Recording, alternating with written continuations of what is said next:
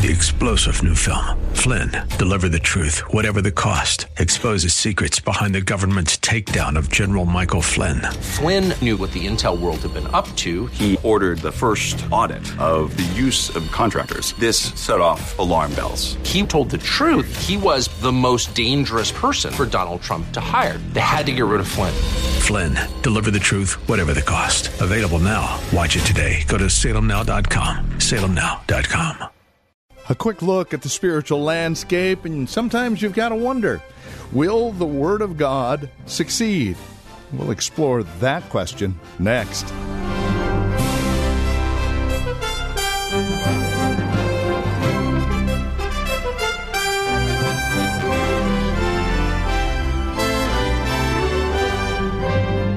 You know, you take a look at the landscape socially, politically, spiritually, and you begin to wonder if God is really advancing, if the Word of God is really on top of things. Today, we'll take a look at 1 Timothy chapter 4, verses 1 through 11, in a message that Pastor Gary Wagner has called Doctrines of Demons versus the Words of the Faith. Part 1. Join us for today's broadcast of Abounding Grace from Reformed Heritage Church in San Jose, here's Gary. Actually, the subtitle of the sermon could be I'm afraid of preachers more than Muslims. For you see, Muslims will never destroy the church of the Lord Jesus Christ. Never. They've been trying to for a thousand years. Oh, they might conquer a country here and there for a while. They might wipe out counterfeit or dead churches, but Muslims will not and cannot destroy the church of the Lord Jesus Christ. Neither can Hindus or Buddhists or any other religion on the face of this earth. But preachers can. And in this country, you and I should be afraid of false preachers because there are more than, of them than there are of us. Now, who are these false preachers? Well, first of all, we know that many of them are liberals, those who deny the authority of Scripture, even mock what Scripture teaches. But you know, I'm not as afraid of liberal preachers as I am of evangelical and reformed preachers who refuse to stand on the truth and who compromise and negotiate the truth. In fact, it's interesting in the past year, I have seen more famous evangelical and reformed preachers cave in to the critical issues of this day and compromise on them than I have ever seen. Men that I'm shocked at who caved in on the subject of homosexual marriages and homosexual ministers, who have caved in on cultural Marxism and critical race theory, caved in even on socialism. And these are considered famous preachers. These people will say they're Bible believing Christians, and many are going to believe them. And unfortunately, they are influencing people away from the truth. Bear in mind, you can have a preacher that's sound on about everything. He can believe most everything right. He can believe just about everything we believe. And then he starts changing some of his doctrines just slightly. And he starts compromising in little things, which is what we're going to be looking at today. He starts compromising in the little things, but he's able to hold all of it together. He is able to keep the sound doctrine and the false doctrine. He is beginning to believe in a small amount, at bay with each other. But his disciples, they can't do it. And they will be less orthodox than he has been. And they will take his error and false doctrine farther than he took it. And then the next generation will be even farther from the truth. So, even more dangerous than liberal preachers who don't believe anything right, really, are those people who would call themselves evangelicals or reformed, who believe most things that are right, but are caving in right and left. to the other side. I often criticize some preachers whose blogs I read and I hear on the radio and television, and people get after me for that. They say, Gary, this guy says so many right things that are they're things that are true. He says so many good things.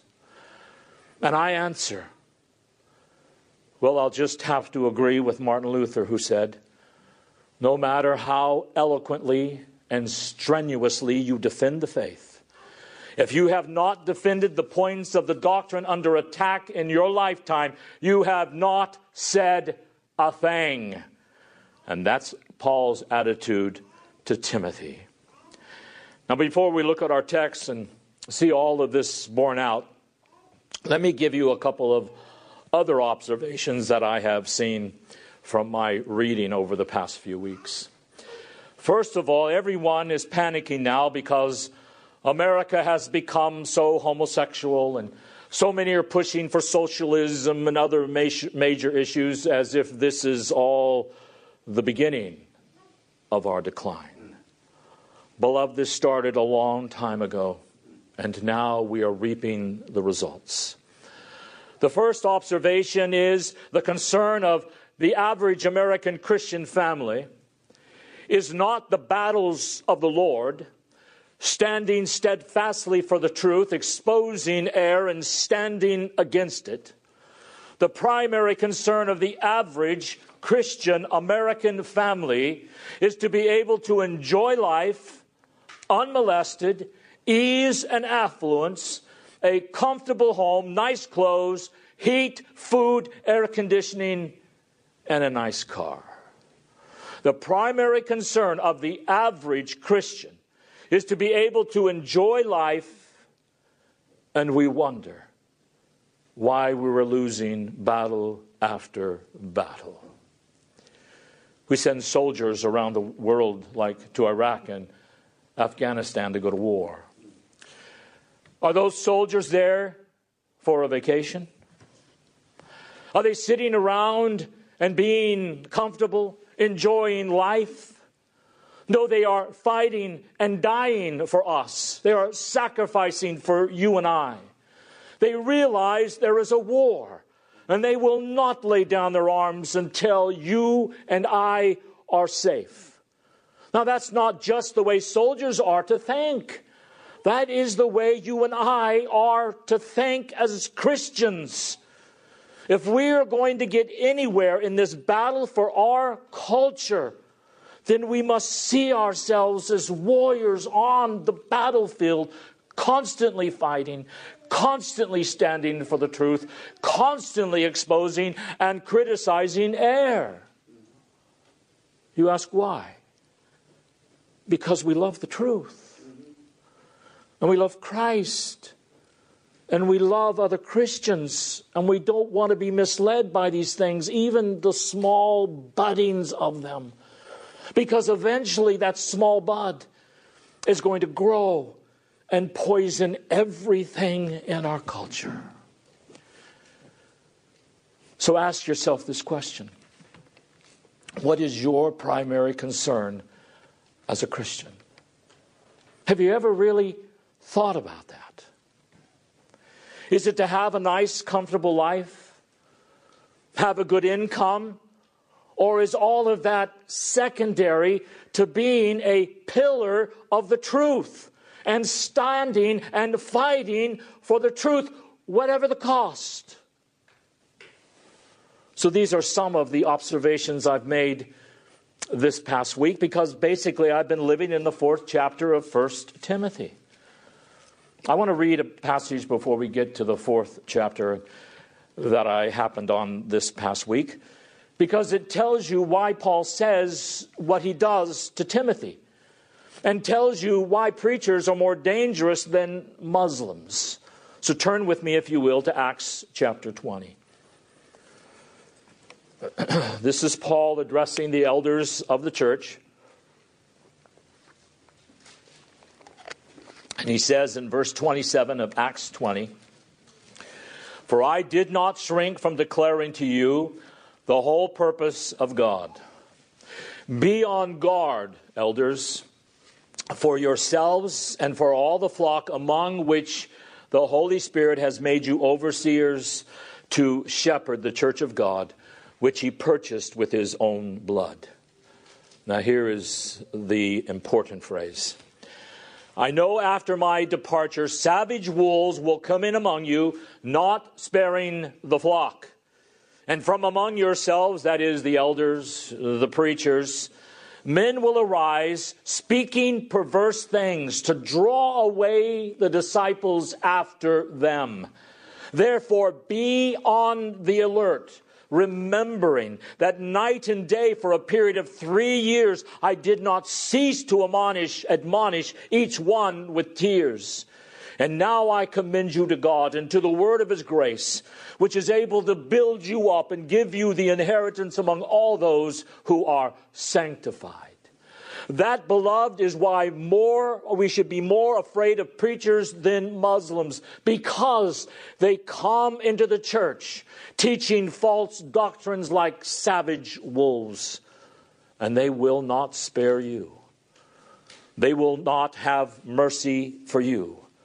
They will want to convert you to their perspective as well as your children and your grandchildren. And that is why you have to be careful where you go to church, what preachers you listen to, what books you read, where you allow your children to go to college, what conferences and seminaries you go to and allow your children to go to because the church today is full of savage wolves that would like nothing more than to destroy you and your children. All right, let's go back to 1 Timothy chapter 4. Let's follow Paul's train of thought here. Paul is an old apostle and he's training this young preacher, Timothy, on how to organize a church and be a good pastor. And if you go back to the first chapter of First Timothy, you can see one of the first things he emphasizes is Timothy, as you go out to start this church, understand there will be all kinds of strange doctrines that you will need to deal with. In verse 3, he says, You've got to know what these strange doctrines are. You've got to warn people about them. And then Paul goes on and he says, And you must understand the glorious gospel of our blessed God and preach it in all of its fullness and power and clarity. And that is that Jesus Christ came into the world to save sinners, among whom, Paul says, I am foremost of all. In chapter 2, he says, Pray for civil officials, especially because in this dangerous world, it is the responsibility of civil officials to defend God's church and God's moral order. And when they refuse to do that, the culture becomes even more dangerous. So make sure the leadership, verse 8, chapter 2, is what God has called it to be. Chapter 3, make sure the elders and deacons are godly men and they know what the truth is, that they're not afraid to stand up in defense of it, whatever it may cost them, and their families must be in order. And in verses 14 and 15, understand what the church is and why I want you to know how to conduct yourself in the church. It is because the church is the house of God, Timothy. It is where God dwells. It is the church of the living God. It is the pillar and the support of the truth. And the reason for its existence is to hold up the truth for all the world to see and for all the world to believe. And in verse 16, it is to have a common confession of faith, which he says is the mystery of godliness. God, who was revealed in the flesh, was vindicated in the spirit, beheld by angels, proclaimed among the nations, believed on in the world, and taken up in glory. And that is the first observation. The second observation that I have seen all along is that most Republican presidential administrations of late, particularly, You have evangelical preachers that fill the White House, and Republican presidents love to have their pictures taken with them. And of course, these preachers scramble to have their pictures taken with the president as if they're going to support them. All of these evangelical pastors have one thing in common, and this is the observation they are all pietists. And Paul is talking about that here. Do you know what a pietist is? A pietist is someone who believes that the only thing important about the Christian life is the spiritual, the other worldly part of life. Believing in Jesus, praying, going to heaven when you die. But God's law in the Bible has absolutely nothing to do with the government of a country. So think about it. Why wouldn't the president love these people? They don't they won't interfere. Oh, they might make a little noise when it comes to abortion and maybe a little less noise when it comes to gay marriage. So all they have, all, all them have this in common. I could give you a list of names, and not one of them believes that God's law is essential to civil government, liberty, and justice for all. Therefore, you're guaranteed they will not interfere much in the governing of a nation because that's really not important at all. But, beloved, God's law is essential to all areas of life. There is no neutral ground, including the governing of our nation. I actually had a pastor tell me one time that we shouldn't want a Christian America, just a moral America. Well, that's very good Phariseeism. Because the Pharisees in the first century wanted morality without Christ. And when conservatives out there in the political arena say things like that, they are no different than the Pharisees. Because you cannot have morality without Christ. If you leave Christ out of culture, you are going to leave out morality even when you take little steps at the beginning, because eventually you will take those larger steps. Now let's go to chapter 4 of 1 Timothy. We have seen that Paul's train of thought here is to teach Timothy how to watch out for false doctrine and make the church a pillar of truth. And now he says to Timothy, the church is the supporter the pillar of the truth. The church of the living God, the house of God, here is the common confession of Christ. But don't think everything's going to go smoothly, brethren. Now, the kingdom of God in this world is on an upward incline. That's what Christianity has always taught until recently. Now we're told, we're told that we're going to hell in a handbasket. But, beloved, historically and biblically, in the Old and New Testaments, we are told that the way of the kingdom of God in this world is upward, but it's not in a straight line. As the kingdom of God grows in this world, there are going to be ups and downs, mountains and valleys but the trajectory of its growth is always upward. And there will always be battles we will have to fight and false doctrines that we will have to put down. One of the great emphases of the historic Reformed faith is the victory orientation of the kingdom of God. But unfortunately, that has caused some people who believe in a victory orientation of the kingdom of God over all of its enemies to draw some wrong implications, such as triumphalism. And that is the view that the kingdom of God is just going up and up, and it will conquer more and more nations until the knowledge of the Lord covers the earth as the waters cover the sea. But they don't think there will be any valleys, just an easy road to paradise. They don't think there will be any casualties or fatalities or, or hard battles for the protection of the righteousness and the truth.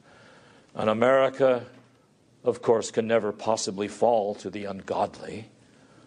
But then, when hard times do come, they have their faith shaken, such as after the recent elections. Understand, we do believe in Christ victorious. We believe that the direction of the kingdom of God and the church of God is on earth, and we don't believe it is going downhill. We believe more and more people are going to be saved until all of the nations of the world worship the triune God with us. But there will be hard times. God never promised a bed of roses. And that's what Paul is telling Timothy here. Timothy, don't be a triumphalist. Don't be naive about this. He says the Spirit explicitly tells us that in latter times some will fall from the faith, paying attention to deceitful spirits and doctrines of demons. So, Paul is being very dogmatic in saying this. I know this is for a fact, Timothy. I'm not making any of this up. This is not something I just dreamed up sometime. The Holy Spirit explicitly said this.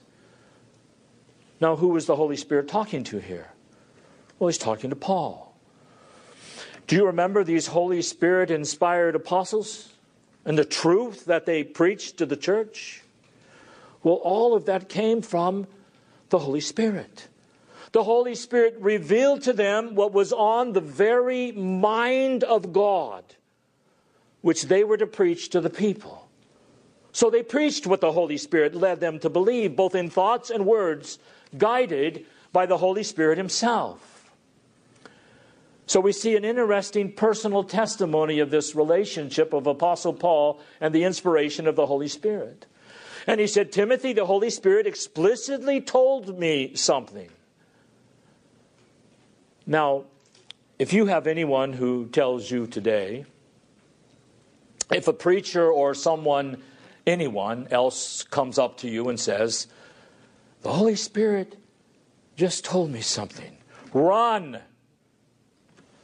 Actually, God has told you and I that this book contains everything I need to know to be fully equipped unto every good work. I don't need another voice from God. So after the 66 books of the Bible were written, says 1 Corinthians chapter 13, after the progress of revelation was completed with the completion of the Bible, the Holy Spirit has nothing more to say to you and me until the second coming. Everything we need to know about God and about life and the Holy Spirit has been given us in the Bible. Even if the second coming doesn't come for another two million years. And can you imagine? There is no other book like this. So Paul is saying to Timothy, Timothy, the Holy Spirit told me something as a God appointed apostle. He told me to tell you that in the latter times, that is, sometime after my death, sometime over the ages to come, off and on throughout those ages, some professed Christians who are members of the church of the living God will fall away completely from the faith. Now, please understand that doesn't mean you can be lost after you've actually been saved.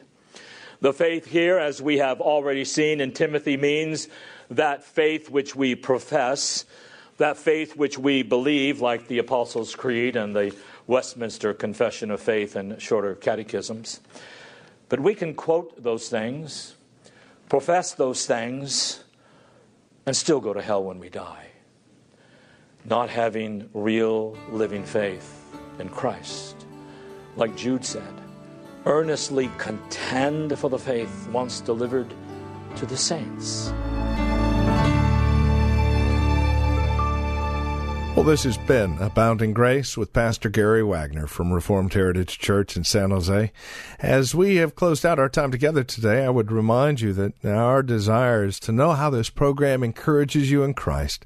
Now, there are a couple of three ways that you can contact us to provide us with this information. And again, it would really encourage us a great deal if you'd take a moment and let us know how the program is encouraging you in your walk and relationship with the Lord Jesus Christ. Here's how to contact us. Phone number is 408 866 5607. That's 408 866 5607. Our website, where you can drop us an email and even learn a bit more about us, is reformedheritage.org. And then, of course, you can write to us at PMB, that stands for Post Mailbox, number 402, 1484 Pollard Road, Los Gatos, California. The zip code is 95032. Now, there is another way you can contact us, and this would be the best of all, especially if you're not involved in a church at this time. Plan on visiting. Let us uh, fellowship face to face, as it were. We meet at Lone Hill Church, 2 in the afternoon on Sundays at 5055 Lone Hill Road in Los Gatos. Directions can be found at our website, reformedheritage.org, or by calling 408 866 5607. By the way, copies of the broadcast are just $5. Mention today's date when you contact us, and we'll get a CD out to you right away. Thank you for joining us today. Until next time, God bless.